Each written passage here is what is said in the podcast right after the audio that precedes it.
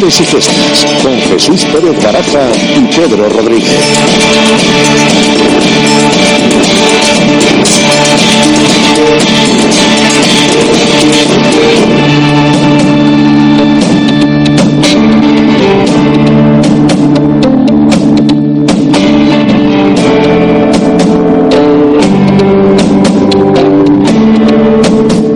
Tal? Muy buenas tardes. Bienvenidos un jueves más a Goles y Gestas, el programa del pasado, del presente, del futuro también, del Real Valladolid, con esos datos que nos trae siempre Pedro Rodríguez. ¿Qué tal? Buenas tardes. Muy buenas tardes.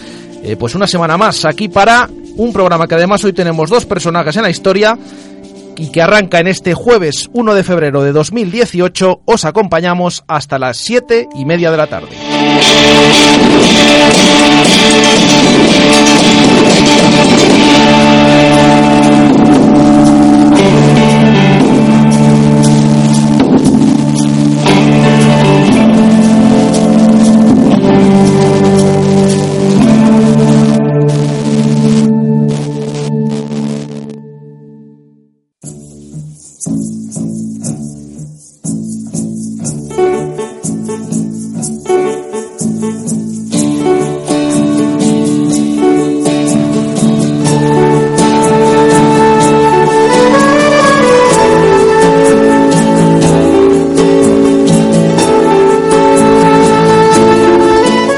No sabíamos que, o no sabía, mejor dicho, eh, qué música escoger para hablar de este derby de Castilla y León. Hemos estado viendo himnos de un sitio, de otro.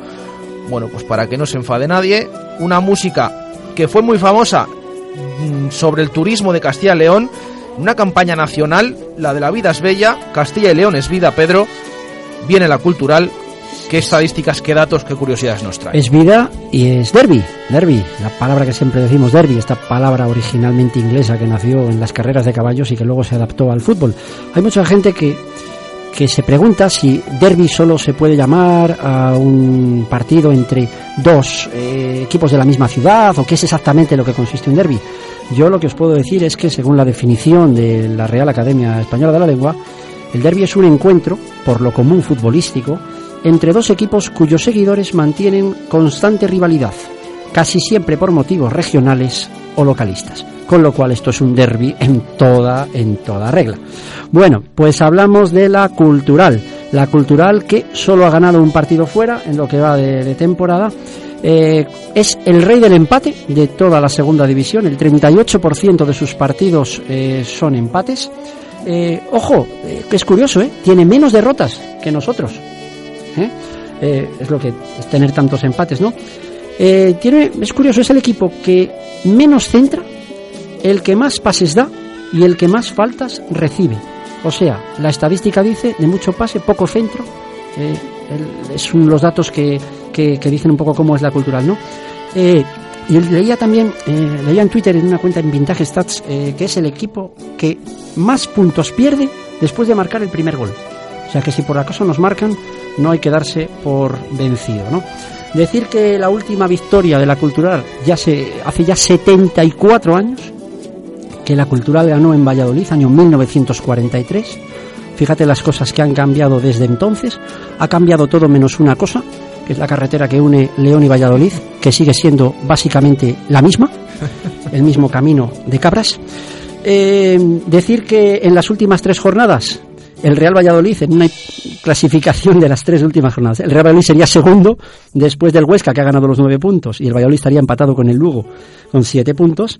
Y mm, hablando de derbis, ¿se nos dan bien los derbis? ¿Se nos dan mal los derbis?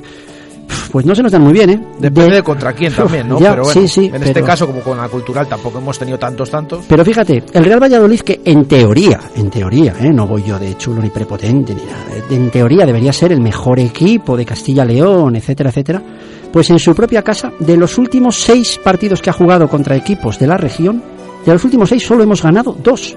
En casa. En casa, que han sido las dos victorias al Mirandés, ¿eh? de los últimos, de los últimos seis. Bueno, a ver si enlazamos cuatro partidos sin perder. Con esto lo que haríamos es igualar la marca que hicimos al principio de, temporada y llevamos ya 270, 271, ahí está, minutos sin encajar un gol. La verdad es que hacía ya mucho tiempo, bueno, desde el año 2016, hace un par de años, que en las mismas jornadas, más o menos, fue de la 21 a la 25, no encajamos ningún gol, más los 21 minutos que de un partido anterior, más los 43 del partido siguiente, eh, ahí tenemos, creo que son 514 los minutos, llevamos 270. Nos falta, ¿eh? todavía nos falta para llegar a esa, pero eh, vamos a ver si lo logramos un partido más, ¿eh? ya estaríamos ahí en los 360 y pico minutos.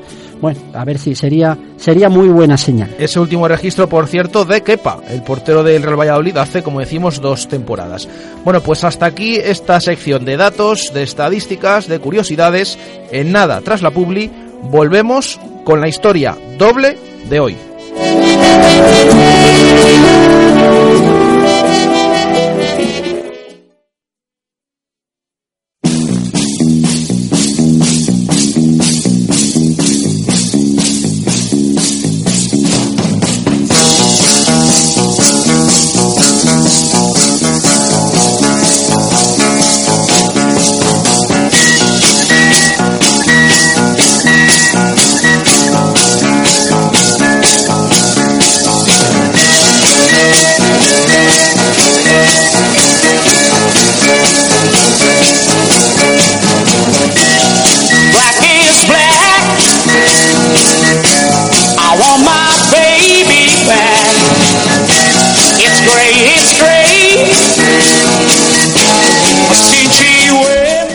Volvemos de público con esta música Black is Black de los Bravos para iniciar nuestra historia de hoy.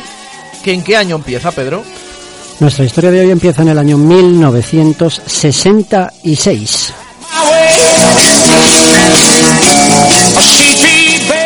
En el año 1966 era un éxito número uno esta canción de los, de los Bravos. Y en el año 1966 el Real Valladolid va a comenzar una nueva temporada. Sería la tercera consecutiva en segunda división, después de muchos años en primera, ¿eh? algunos de ellos verdaderamente gloriosos. El entrenador era Héctor Martín y para intentar el retorno a primera pues eh, llegan muchos jugadores nuevos. Uno de ellos sube del Europa de Licias, que es como entonces se llamaba el filial del Real Valladolid. Solo tiene 19 años y al filial había llegado por la Nacional 601 un poquito, un poquito antes. Leonés, del barrio de Santa Ana, muy pronto se hizo con la titularidad del lateral derecho en el primer equipo. Hoy recordamos a Toño de la Cruz.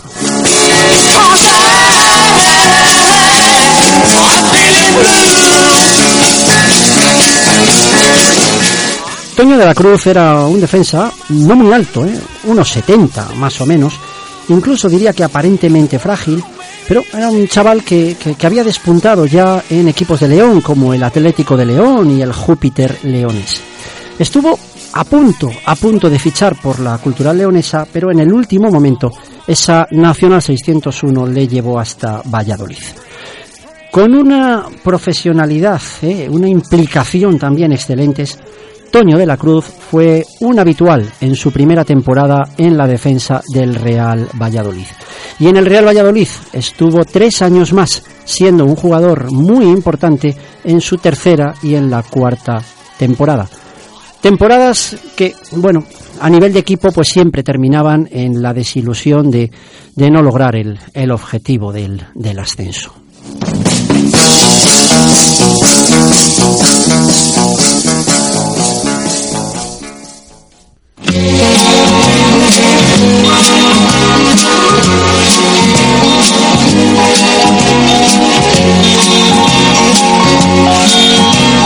poco significan las palabras, uh, si cuando sopla el viento se les lleva a quedan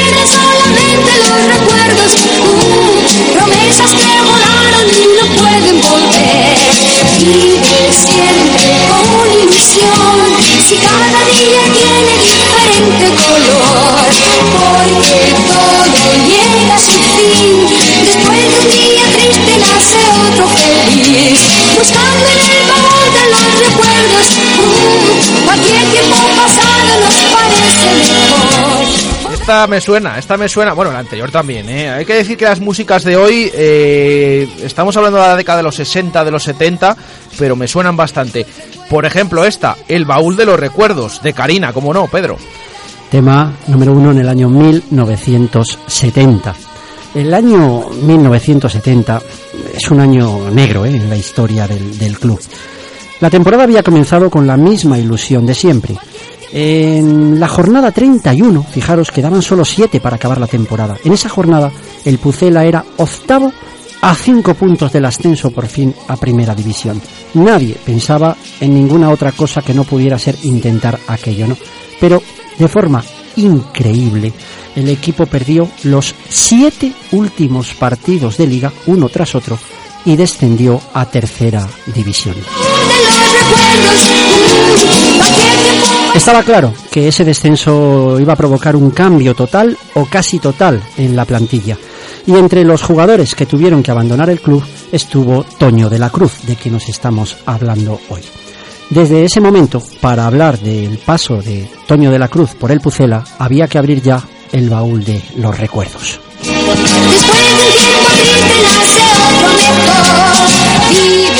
Ahora faltaba por comprobar si en ese equipo que había descendido a tercera había realmente buenos jugadores.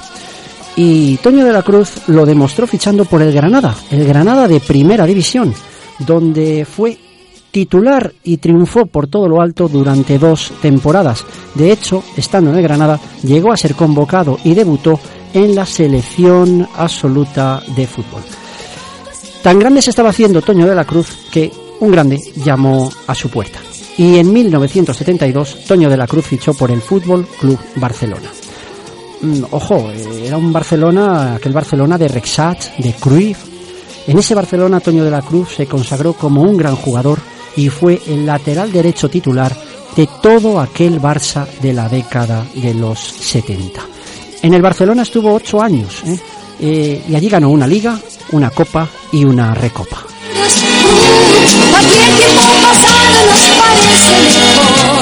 Desde su retirada, luego de la Cruz ha sido entrenador y ha estado mucho tiempo en el cuerpo técnico del Fútbol Club Barcelona.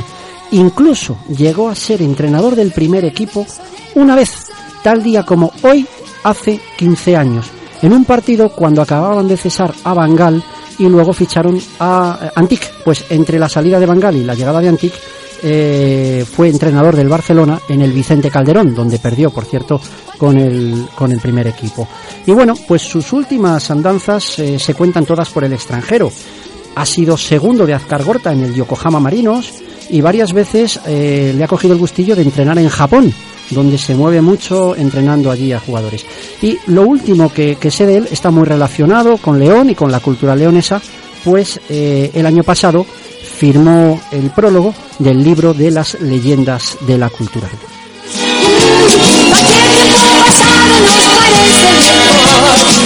Para terminar de hablar de Toño de la Cruz, os voy a contar una cosa. ¿Sabéis quién es César Rodríguez? Pues mirad, César Rodríguez fue un mito del fútbol español de los años 40 y los 50. Estrella del Barcelona, pichichi de la liga, indiscutible en la selección. César era leonés y llegó a jugar también en la cultural leonesa al final de su carrera. Pues bien, César es el jugador leonés más laureado de la historia del fútbol. Cinco ligas, tres copas, tiene, bueno, tiene muchas copas también extranjeras, etcétera. Bueno, pues si César es el primero, Toño de la Cruz es el tercero, el tercer leonés más laureado en la historia del fútbol.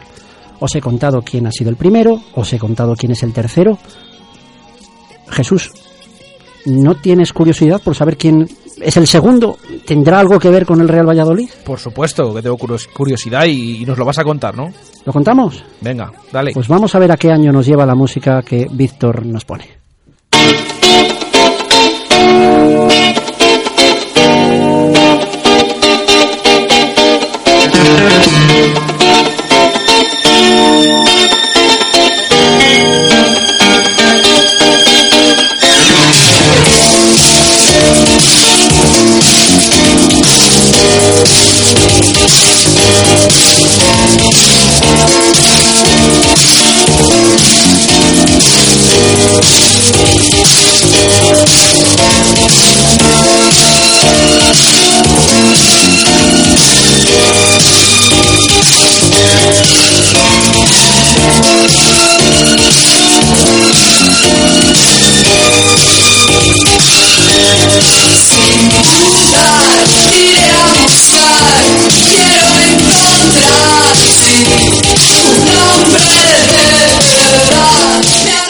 Hemos eh, cambiado de nuevo de década. Estamos escuchando Alaska, entonces con su grupo Alaska y Dinarama y la- su canción Un hombre de verdad, Pedro. Nos lleva esta música al año 1985, ¿eh? 19 años después del principio de nuestra historia y 19 años después se vuelve a repetir una situación, fíjate qué curioso Jesús, muy, muy, pero que muy similar. Empieza una nueva temporada en 1985.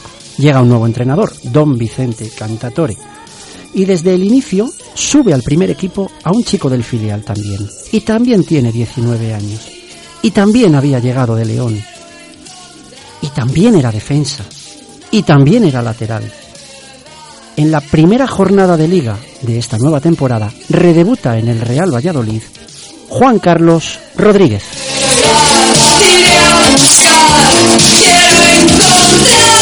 Y digo redebuta porque Juan Carlos tiene ahí una, bueno, una anécdota curiosa y es que el año anterior a este debut había jugado ya un partido con el primer equipo en una jornada donde los futbolistas profesionales hicieron huelga y los clubs para evitar esa huelga sacaron a sus equipos juveniles. Eh, y entonces eh, Juan Carlos fue uno de los que tenía ese ese curioso debut con el primer equipo por eso digo que redebuta en esta temporada ¿no? bueno Juan Carlos, Juan Carlos, que había venido desde Puente Castro, desde León, al filial del Real Valladolid, muestra desde el principio no ser un niño, sino un hombre de verdad. Eh, tiró la puerta, ¿no? Como se suele decir, pero vamos, que tiró la puerta, rompió la banda, bueno. Lateral de larguísimo recorrido, eh, muy veloz, grande en defensa, grande en ataque. Juan Carlos dio muchas tardes de gloria en el nuevo Zorrilla durante tres temporadas. Ya por entonces era internacional sub-21 con eh, la selección con la que fue campeón de Europa en el propio Zorrilla. ¿eh? Esto es, es curioso que en su propia casa fue campeón. Bueno, ya por entonces Juan Carlos no era Juan Carlos, ya por entonces Juan Carlos era el galgo.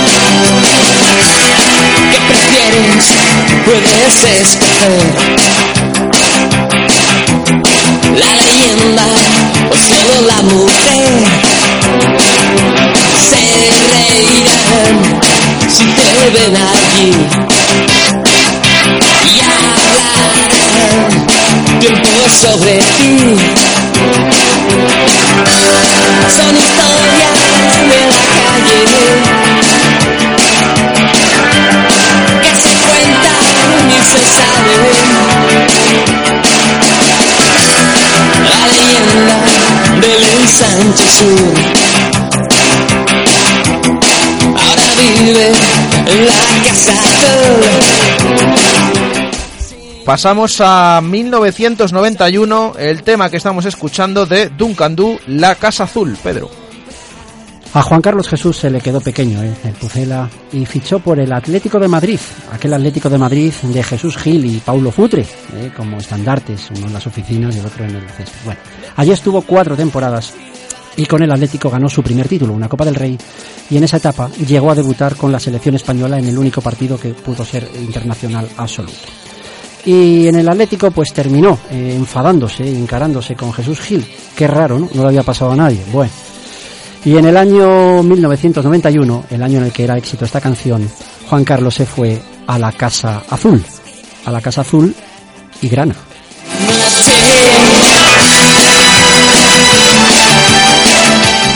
Juan Carlos ficha por el Fútbol Club Barcelona. Durante los cuatro años que Juan Carlos estuvo en el Barcelona, se consagró como un jugador de talla de élite, de talla mundial. Ojo, eh, que no hablamos de cualquier jugador, de cualquier, mm, jugador, de cualquier Barcelona, quiero decir. Hablamos de un Barcelona, aquel Barcelona de Johan Cruyff, de los Romario, Laudrup, Guardiola, Ronald Koeman, etc, etc. Con ellos, Juan Carlos ganó tres ligas, una copa, tres supercopas y su gran título en 1992 con el 5 a la espalda, titular en Wembley, fue campeón de Europa. Curiosamente, una anécdota.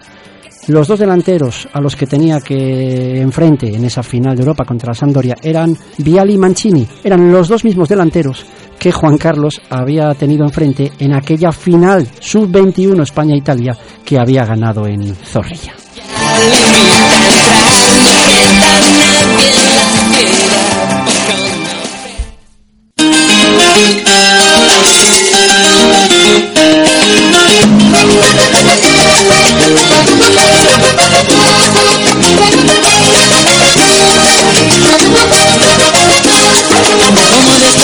Noche brilla una nueva mañana. Como después de la noche brilla una nueva mañana. Así también en tu llanto hay una luz de esperanza. Así también en tu llanto hay una luz de esperanza. Como después de la lluvia llega de nuevo la calma. Como después de la lluvia llega de nuevo la calma. El año nuevo te espera El año nuevo te espera con alegrías en el alma. Y vamos abriendo puertas y vamos cerrando heridas. Porque en el año que llega vamos a vivir la vida. Hemos cambiado a Gloria Estefan, seguimos avanzando. 1995, abriendo puertas. Del Barcelona, Juan Carlos se marchó al Valencia, un Valencia que el Valencia de Mijatovic, de Zubizarreta. Y en el año de esta canción, Juan Carlos decide regresar a, otro club muy grande que le tenía siempre las puertas abiertas. Ocho años después de que se marchara y cedido por el Valencia, Juan Carlos regresa al Real Valladolid. Se van abriendo caminos. Así también la Volvió en principio para segunda división y en el Real Valladolid consiguió eh, el ascenso más rápido, más meteórico que pueda tener un jugador en, en toda su vida, porque en un mes ya estaba en primera. Fue ese famoso año donde entre julio y agosto el Real Valladolid sube en los despachos por aquel descenso administrativo de Sevilla y Celta. Bueno, seguro que todos sabéis de lo que os estoy hablando. Entonces Juan Carlos viene para segunda, se encuentra de repente en la primera y Juan Carlos no vuelve de retirada, ¿eh? No, no, no. Sino que vuelve como el gran jugador que era. Incluso yo diría que todavía volvió más curtido, más jugador, más galgo. En esta segunda etapa en el Real Valladolid, Juan Carlos vuelve a coincidir con Cantatore y vuelve a ser fijo en la banda izquierda del nuevo Zorrilla, jugando entre 30 y 30 y pico partidos por temporada. Entre ellos, volvió a Europa, ¿eh? y volvió a Europa de la mano del Real Valladolid en aquel año en el que Cantatore nos clasificó para jugar la UEFA. Y allí estuvo, en Riga, en Moscú, defendiendo la blanquivioleta del Real Valladolid.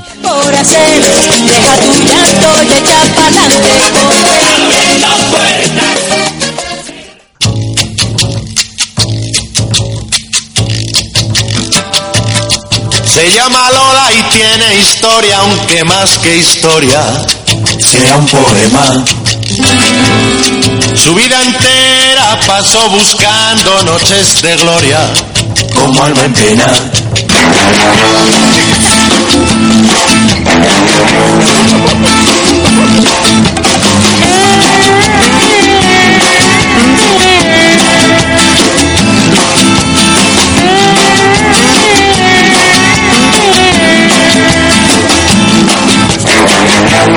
Detrás de su manto, de fría dama, tenía escondidas tremendas armas para las batallas del cara a cara, que con ventaja muy bien libraba. Le fue muy mal, de mano en mano, de boca en boca, de cama en cama. Y para terminar nuestra historia de hoy, nuestro segundo personaje de hoy, la Lola de Café Quijano, año 1999.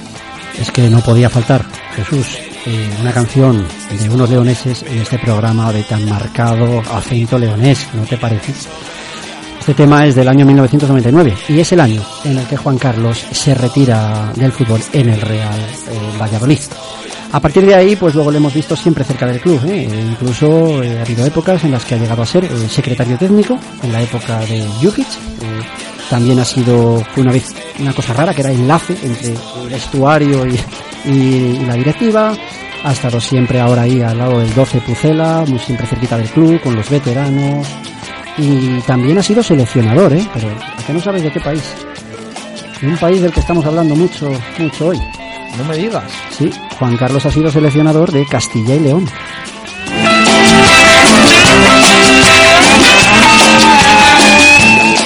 Pues si Toño de la Cruz eh, era el tercero, Juan Carlos es, amigos, el segundo leonés más laureado de la historia del fútbol. ¿eh? Y del segundo y del tercer mejor leonés, pues han quedado para la historia pues sus títulos, eh, sus partidos. Los dos son leoneses, los dos defensas, los dos laterales, los dos triunfaron en el Barcelona, pero los dos, por supuesto, hemos recordado hoy que comenzaron su carrera profesional y triunfaron en el Real Valladolid. Hoy hemos recordado en Goles y Gestas en Radio Marca Valladolid a Toño de la Cruz y a Juan Carlos Rodríguez El Galgo.